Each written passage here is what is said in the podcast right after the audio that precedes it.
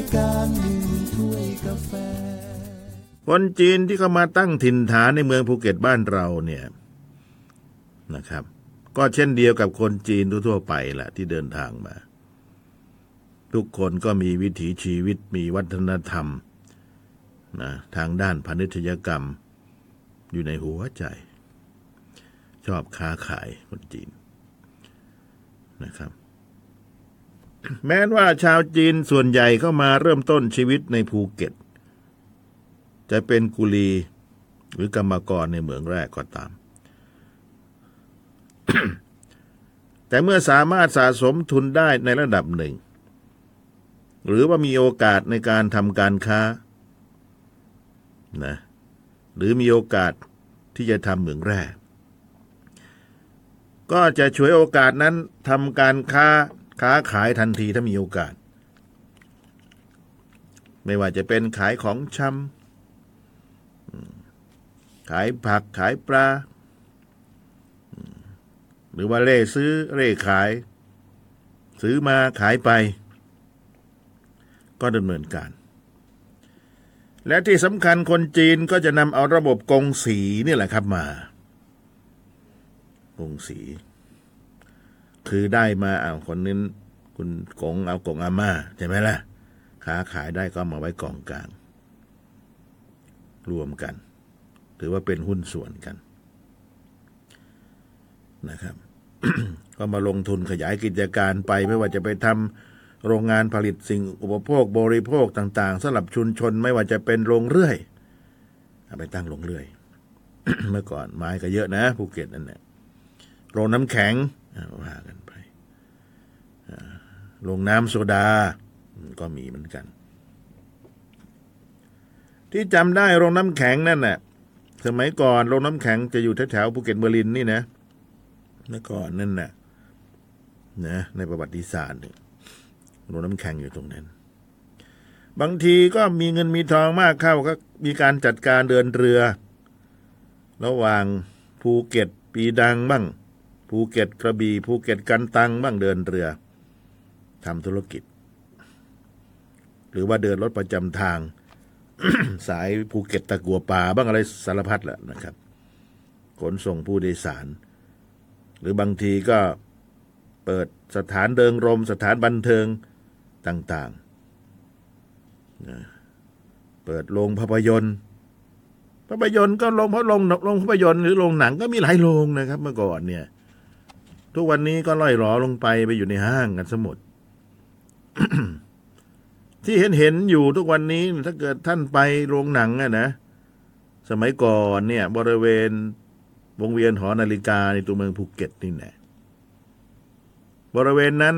ทางขวามือก็จะเป็นโรงหนังเริงจิต นะ โรงหนังเริงจิตอะรอเรือพันลิ้นหน่อยโรงหนังเริงจิตตอนนี้ก็ไม่ได้ฉายแล้วนะครับเหลือแต่โครงมัน หลังคาคือเขาไปหมดแล้ว เหลือแต่โครงที่เป็นตึก ที่เป็นปูนซีเมนต์อยู่นั่นแหละแต่ที่ข้างๆกันน่ะก็เขาก็ฉายหนังทุกวันนะเออ ถ้าใครไม่สังเกตก็จะไม่เห็น ผมไปทุกวันนะครับ ไปนั่งดู นั่งดูหนังก็ฉายหนังกัน เดี๋ยวนี้นั่งฉายหนังเนี่ยเขาก็จะฉายด้วยโปรเจคเตอร์ครับเล็กๆเลยข้างโรงหนังเลิงจิตเลยนะถนน ใกล้ๆซอยฮับเอกแถวๆนั้นน่ะเลยสารเจ้าไปหน่อยหนึ่งติดฝั่งเริงจิตเลย เมื่อก่อน ตอนเนี้ยเขาฉายหนังนะครับ คนฉายหนังนั้นน่ะ ก็คือคนซ่อมมอเตอร์ไซค์อยู่ตรงนั้นน่ะ นึกถึงอดีตแต่การผ่านไปแล้วก็อยากจะให้เหมือนอดีต ก็มาฉายหนังจีนทุกวันหกโมงเย็นอะละเปิดละนะครับโปรเจคเตอร์ขึ้นละเมื่อก่อนนี่ไม่มีนะโปรเจคเตอร์นั่นน่ะ ต้องใช้หนังหลอดใช่ไหมล่ะ บางทีก็ใช้เครื่อง arc เป็นไฟนะพ่นออกไปแล้วก็ฟิล์มบางทีมันร้อนฟิล์มมันก็ไหม้แต่ทุกวันนี้ไม่ต้องใช้ด้วยโปรเจคเตอร์ หนังก็เอาแผ่นยัดใส่เข้าไปในเครื่องอ่านซีดี ก็เปิดกระหึ่มเขาฉายวันละหนึ่งเรื่องฉายวันละหนึ่งเรื่อง แต่วันอาทิตย์ฉายสองเรื่องเลย มีคนไปนั่งดูนะครับ ทั้งคนไทยอากงอาม่าฝรั่งมังค่าก็ไปนั่งดูอยู่เป็นแฟนประจำทุกวันอยู่คนหนึ่งอะ่ะ เป็นฝรั่งอายุราวสักหกสิบแล้วล่ะ พอตกตอนเย็นแกก็เดินมาละอ่าหนังจบแกก็เดินกลับบ้านลองไปดูนะผมเองก็เดินไปดูเข้าเหมือนกันนั่นแหละ นึกถึงอดีตโรงหนังเยอะ ใช่ไหมล่ะ ตรงกันข้ามคือโรงแรมภูเก็ตโรงแรมเมโทรโพลภูเก็ตก็เป็นโรงหนังนะครับ ใช่ไหมตรงกันข้ามโรงหนังเริงจิตโรงหนังพิทักษ์สมัยก่อนชื่อว่าโรงหนังพิทักษ์แล้วก็บริเวณที่ว่าเป็นโอเชียน ทุกวันนี้ก็เป็นโรงหนังพาราไดซ์สมัยเป็นเด็กก็ไปดูหนังอยู่โรงหนังเนี้ยเขาฉายหนังผีวันก่อนฉายหนังผีไอ้เราก็อยู่ข้างหลังข้างหน้านี่เป็นเด็กข้างหน้าเป็นเด็กมากับเตี่ย สองคนเนี่ยเตี่ยแล้วเด็กก็บอกว่าเนี่ย เราไม่กลัวหรอกหนังผีอะเห็นน่ากลัวเลยหนังผีเนี่ยกลัวตรงไหน ผีก็คือไม่มีตัวตนใช่ไหมป๋าคุยกันหน้า ข้างหน้าผมได้ได้คุยกันนั่นน่ะสักพักหนึ่งผีขึ้นมาขำขำนั่นคือเขาบอกเขาไม่กลัวใช่ไหมพอเห็นผีเขาหลบเลย หนังผี พาราไดซ์จำได้เนี่ยเนี่ยประสบการณ์ตัวเองมานั่งดูหนัง เด็กๆ ไม่กลัวไม่กลัวหนังหนังผีกลัวอะไรเจอจริง ๆ เข้าก็หลบ เป็นหนังก็ยังกลัวเมื่อก่อนนะโรงหนังพาราไดใช่ไหมล่ะโรงหนังอีกโรงหนังหนึ่งแถววงเวียนม้าน้ำก็มี ใช่ไหมล่ะ ก่อนนั้นก็มีโรงหนังสยามอ่าแล้วก็แถวๆบริเวณนี้ก็โรงหนังเพร์ลใช่ไหมล่ะทุกวันนี้กิจการโรงหนังก็ร่อยรอ หยุดกิจการไป เพราะว่าทุกคนก็ไม่ไม่ดูแล้ว อยู่ที่บ้านดูอยู่อยู่ตรงยูทูบไปเนี่ย แต่ทุกทุกวันนี้ก็ไม่ได้นั่นเท่าไหร่ แต่วันก่อนเมื่อก่อนเนี่ยโอ้ยธุรกิจโรงหนังดีมาก อย่างหนังเพลเนี่ย ถ้าไม่มีคนพากย์เขาก็จะตีกองนะตึงตึงตึงตึงตึงตึงตึงตีกอง หนังเขาไม่พากย์ตอนนั้นไม่มีนักพากย์ก็ตีกองกัน แต่โรงหนังที่ฉายสามมิติโรงหนังแรกในภูเก็ต ก็คือโรงหนังเพลนะครับ ต้องใส่แว่นตาก็ไปดูนั่นแหละแว่นตาที่เขาไปดูก็จะเป็นแว่นตาข้างหนึ่งสีสีแดงใช่ไหมล่ะ อีกข้างหนึ่งก็สีน้ำเงินนะจำได้ อะไรนะมังกรหนังมังกรมังกรนี่แหละเทพบุตรมังกรหรืออะไรสักอย่างหนึ่งนี่แหละจำไม่ได้แล้วนะสามมิติ เวลาเขาฟันดาบนี่นะดาบอยู่อยู่ใกล้หน้าเราเลยอะ ต้องหลบดาบนะคนดูหนังก็ต้องหลบดาบโอ้ยตื่นเต้นกันใหญ่ นะนั่นคืออดีต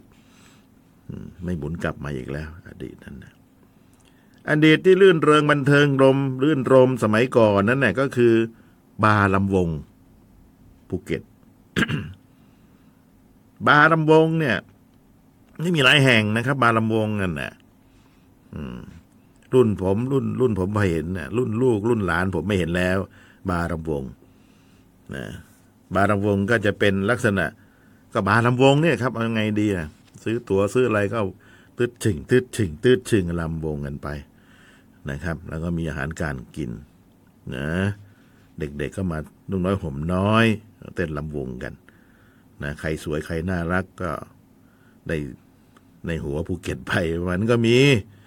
นะครับ ทุกวันนี้ไม่มีแล้วนะบาร์รำวง บาร์รำวงสมัยก่อนเท่าที่จำได้จะอยู่ที่บริเวณ ใกล้ๆกับโรงโรงแรมภูเก็ตโรงแรมเมโทรโพลภูเก็ตนั่นหนึ่งแห่งนะบาร์รำวงภูเก็ต ตอนนี้โรงรำวงตอนนี้ยังมีอยู่ ไม่ได้รื้อไปไหน แต่ว่ากิจการรำวงไม่มีแล้ว อีกที่หนึ่งบาร์รำวงที่เห็นอยู่ก็คือบริเวณบริเวณ บริเวณลานมังกร ตรงกันข้ามลานมังกร ข้างสอตสถานีวิทยุสอตหนูจ๋าตรงนั้นเราเรียกว่าบาร์ละวงหนูจ๋าตกเย็นมาแล้วครับ ตึดจึงตึดจึงตึดจึงตึดจึงแล้วเขาก็สนุกรื่นเริงกันตีสองก็เลิกกลับบ้านไป แล้วก็มีสาวลำวงมาเนี่ยสาวลำวงก็จะมาทางเหนือนู่นแหละมาบาร์ลำวงที่นี่ นะเขาก็มารำวงกัน หลายแห่งครับที่จำได้ก็มีตรงนี้อีกที่หนึ่งก็เลยแถวซอยฮับเอกนั่นแหละ นะครับ มีสามสี่ที่อยู่เพราะกิจการเหมืองแร่ตอนนั้นก็รุ่งเรืองอยู่นะครับ เมืองภูเก็ตที่เจริญตอนนี้ก็พี่น้องชาวจีนที่อพยพมาทำงานที่ภูเก็ตก็อยู่เบื้องหลังความเจริญของเมืองภูเก็ต ถือว่าเป็นบรรพชนผู้ที่สร้างเมืองภูเก็ตก่อร่างสร้างตัวให้มีเศรษฐกิจที่ดี วันนี้ก็จะเสนอเรื่องของ จีนตันเพกหวด นี่จีนตันเพกหวด ซึ่งต่อมาได้รับบรรดาศักดิ์เป็นพระอารามสาครเขต ต้นตระกูลตันไทย ระยะแรกก็มาจากปีนังนะครับ เข้ามาทำอาชีพในเหมือง เมื่อสะสมทุนรอนได้มากก็ตั้งโรงงานถลุงแร่แล้วก็ตั้งร้านค้าขายสินค้าต่างๆ จนกระทั่งเป็นนายเหมืองใหญ่ของเมืองภูเก็ต ร่ำรวยนะมีที่ดินมีเหมืองแร่มากที่สุดนะครับ มีเรือขุดแร่ขนาดใหญ่ทัดเทียมกับของต่างประเทศ ไม่มีใครเทียบได้แล้วนะตอนนั้นนะมีคฤหาสน์ที่งดงาม และอัครสถานพอๆกับพระราชวังนะใหญ่โตมโหฬารนะครับ จินตันเพชรขวดหรือพระอาราม สาครเขต ต้นตระกูลตันไทย นะครับ ถ้าเทียบกับตอนนั้นเนี่ย ท่านมีฐานะมากที่สุดเลยท่านหนึ่งคือ จีนเหนียวยี่ หรือหลวงบำรุงจีนประเทศ นี่ก็เป็นคนคนจีนมาจากเมืองเอ้หมึงนะครับ เมืองเอ้หมึงนะมาทำงานอยู่ที่ปีนังระยะหนึ่ง แล้วก็เข้ามาค้าขายที่ภูเก็ต ระยะแรกๆก็เข้ามาถือหุ้นกับพระอารามสาครเขต ภายหลังก็แยกตัวมาทำการค้า แล้วก็ทำเหมืองจนร่ำรวย มีพวกพ้องมาก จนได้รับการแต่งตั้งเป็นนายอำเภอ มีมีบรรดาศักดิ์เป็นพระบำรุงจีนประเทศ นี่ก็คนหนึ่งนะครับ อีกคนหนึ่งคือจีนตันมาเสีย จีนตันมาเสียง หรือพระพิทักษ์จีนประชา คนนี้คือต้นตระกูลตันทวนิชเป็นในเหมืองร่วมสมัยกับพญารัศดานุประดิษฐ์คอซิมบีนรนองนะครับ ตระกูลนี้ก็ร่ำรวยจากเหมืองแร่และมีทรัพย์สินที่ดีที่ดินแล้วก็ตึกรามบ้านช่องมากมายนะครับ อีกท่านหนึ่งคือจีนตันเซียงเซอหรือต่อมาได้รับบรรดาศักดิ์พระราชทานบรรดาศักดิ์เป็น ขุนชนานิเทศ ขุนชนานิเทศต้นตระกูลทองตัน เข้ามา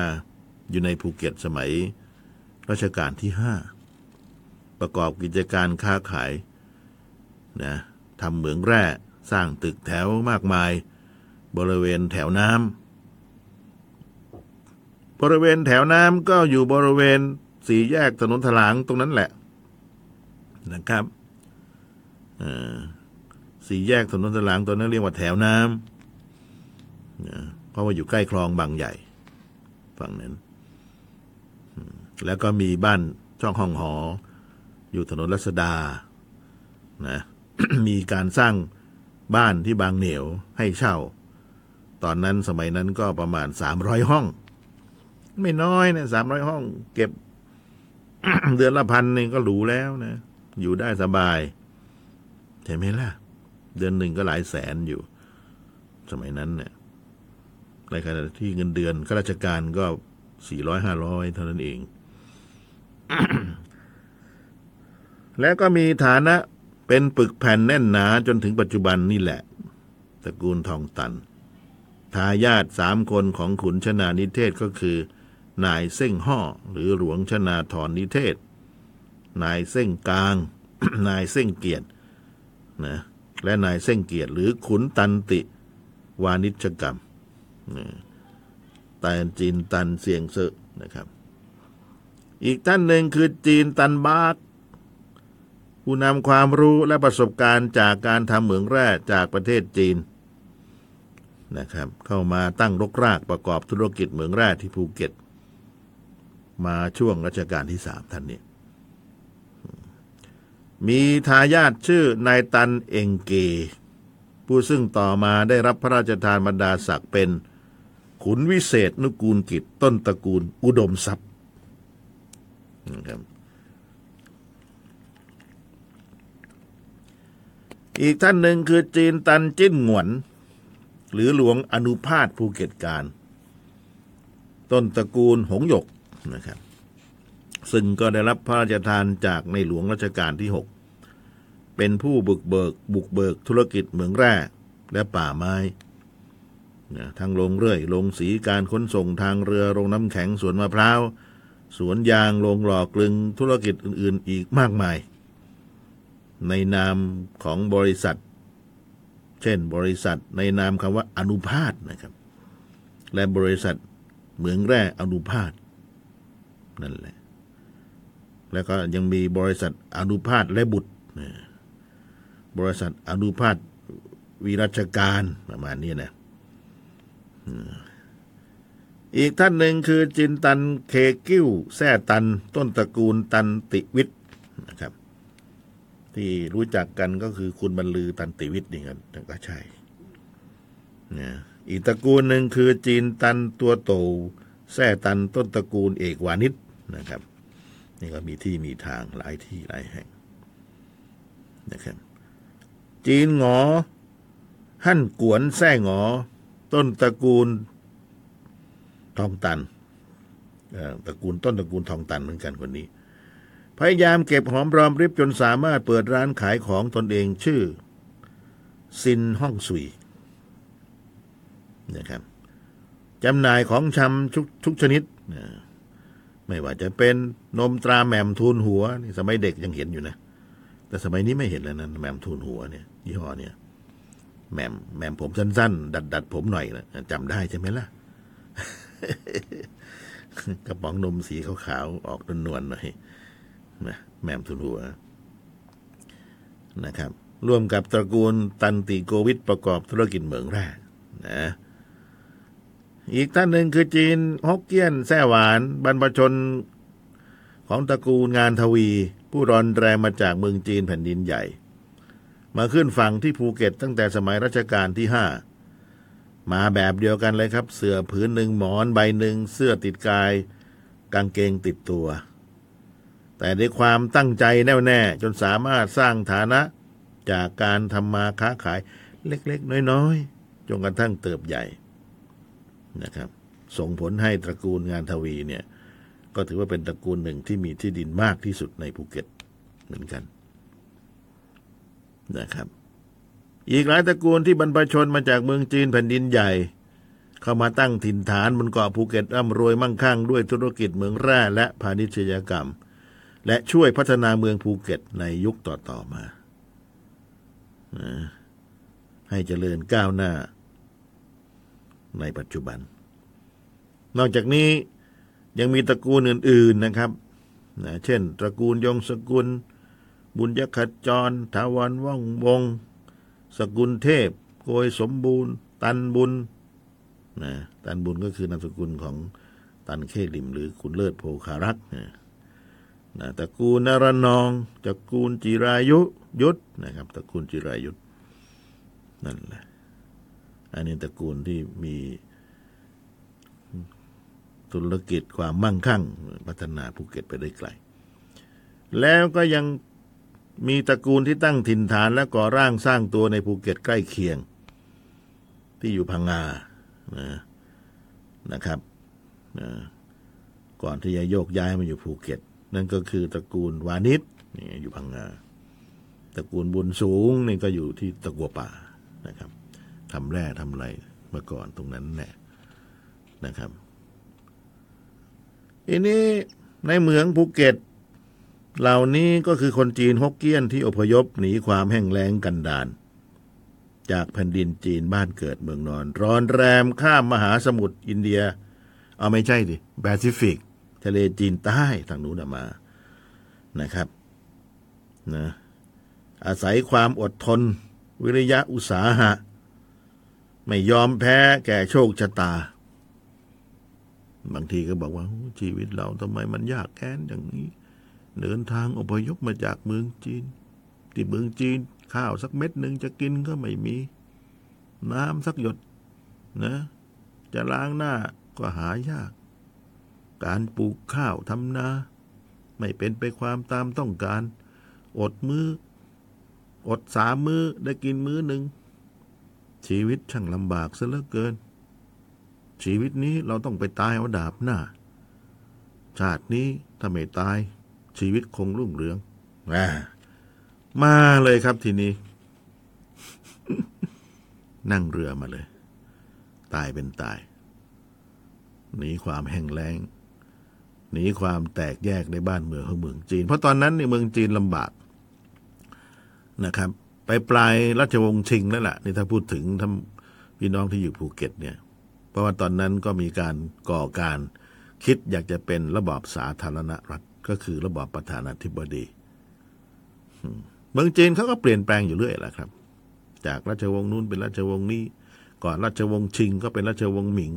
ก่อนราชวงศ์หมิง ก็จะเป็นราชวงศ์หยวน ราชวงศ์หยวนก็จะเป็นพวกมองโกมาปกครองใช่ไหมล่ะ นั่นแหละ พอราชวงศ์หมิงก็ตรงกับเสียมหลอ เมืองจีนก็ถือว่าเป็นอาณาจักรใหญ่และรุ่งเรืองนะครับ เสียมหลอหรือกรุงศรีอยุธยาเนี่ยเวลาเปลี่ยนผัดรัชสมัยของกษัตริย์แล้วเนี่ย ก็จะต้องเดินทางไปมอบเครื่องราชบรรณาการนะครับ ให้กับจีน ในขณะเดียวกันก็นำสิ่งของไปค้าขายด้วย เรียกว่าการค้าขายแบบจิ้มกล้องนะออกข้อสอบนะ จิ้มกล้องเนี่ย สมัยเราอยู่ป .4 นี่ท่องขึ้นใจเลย การค้าขายแบบจิ้มกล้องคือการเอานำเครื่องราชบรรณาการไป ส่งไปขายที่เมืองจีนใช่ไหมล่ะ โดยทางเรือนะแล้วก็จะมีสินค้าที่ขายไปมากมาย ไม่ว่าจะเป็นพวกหนังสัตว์นะไม่ว่าจะเป็นพวกเครื่องเทศพริกไทย ข้าวสาร อาหารแห้งต่างๆ ขนไปและที่สำคัญยังมีไม้ ไม้นี่ก็คือไม้พยุงนะครับ ไม้สักอะไรต่างๆ ขนไป นะครับ ผมก็สงสัยอยู่เหมือนกันว่า เอ๊ะทำไมคนเขาเอา สมัยก่อนเอาไม้ไปขาย ก็ไปค้นคว้าหาข้อมูลมาแล้วครับ ไม้เนี่ยนะหนักขนาดนั้นขนไปทำไมคำตอบคือเอาไปทำเป็นเครื่องอับเฉาโอ้ย เครื่องอับเฉา คืออะไรคะ ลุงพอออมีน้องๆฟังอยู่เด็กป .4 เครื่องอับเฉาคืออย่างนี้ครับ เวลาเรือเดินทางไปในทะเลเนี่ย ถ้าไม่ใส่อะไรเลยไม่ได้นะครับ มันปลิวครับ มันปลิวเหรอคุณนรงปลิวครับ คุณต้องเอาอะไรไปถ่วงก้นเรือก่อนอ่าเอาใส่ข้างล่างเลยก็คือของหนักๆ ของหนักๆนั่นก็คือไม้เป็นท่อนๆ นี่แหละ เอาใส่ลงไป ให้มันถ่วงไงเขาเรียกว่าอับเฉา นั่นแหละ อับเฉา คือเอาไม้อะไรก็ได้ไปใส่ ให้มันหนัก แล้วขากลับขนไม้กลับมาไหมล่ะ ไม่ต้อง ไม่ต้องขนไม้กลับมานะครับ ก็เอาพวกหินแกรนิกใส่เข้าไป หินแกรนิกที่เป็นแท่งๆใส่เข้าไป นะเอามาเอาที่ใส่เข้าไปคือมาทำป้ายห่วงซุยใช่ไหมล่ะนี่ก็ใกล้เทศกาลเชงเม้งแล้วใช่ไหมล่ะตัวนี้เชงเม้งอยู่นั่นแหละ ป้ายเขียนชื่อป้าย แต่แต่ตอนหลังมาเขาไม่ทำอย่างนั้น เขาก็จะเอาตุ๊กตาจีนใช่ไหมล่ะตัวใหญ่ๆนะตุ๊กตาจีนนะไม่ตัวเล็ก ๆ นะ ตัวใหญ่ ๆ ที่ตั้งอยู่แถววัดโพนั่นแหละ อันเดียวกัน นั่นแหละ มันเป็นเครื่องอับเฉาทวงเรือไม่ให้มันปลิว ไม่ให้มันล่อนไปล่อนมาแล้วก็จมได้ เนี่ยคำว่าอับเฉาแบบนี้นะครับเอากลับมากลับมา อธิบายขยายความพอเข้าใจแล้วนะ บางทีบางคำเราก็งงเราก็ไปค้นคว้ามาให้ อยากรู้เหมือนกันบางทีอับเฉาคืออะไร คนจีนก็รอนแรมมาเนี่ยมาอยู่ประเทศไทย อยู่สยามเมื่อก่อนเรียกสยาม พอเห็นเกาะภูเก็ตแล้วอ้วลอกตายแล้วอ้วลอกตายแล้วดีใจนะเพราะที่เมืองจีนนี่ใบไม้ก่อนแห้งเหี่ยวกินไม่ได้ อเห็นสีเขียวขจีข้างหน้า เห็นเกาะลิบๆตะโกนด้วยความดีใจว่าอ้วลอกตายแล้วแบบเนี้ยแหบๆหน่อย เพราะว่าไม่ได้กินน้ำกินข้าวมาหลายวันนะครับ ชีวิตของคนจีนลำบากยากแค้นเดินทางรอนแรมมาจากเมืองเอ๋หมึงนั่นแหละมงทนฟูเจี้ยนประเทศจีน เดินทางมาเป็นเดือนรอนแรมมา ห่างพ่อห่างเตียห่างแม่หาอากงมา มาหา เป็นกุลีจีนอยู่ในนี้แหละบางคนก็ร่ำรวย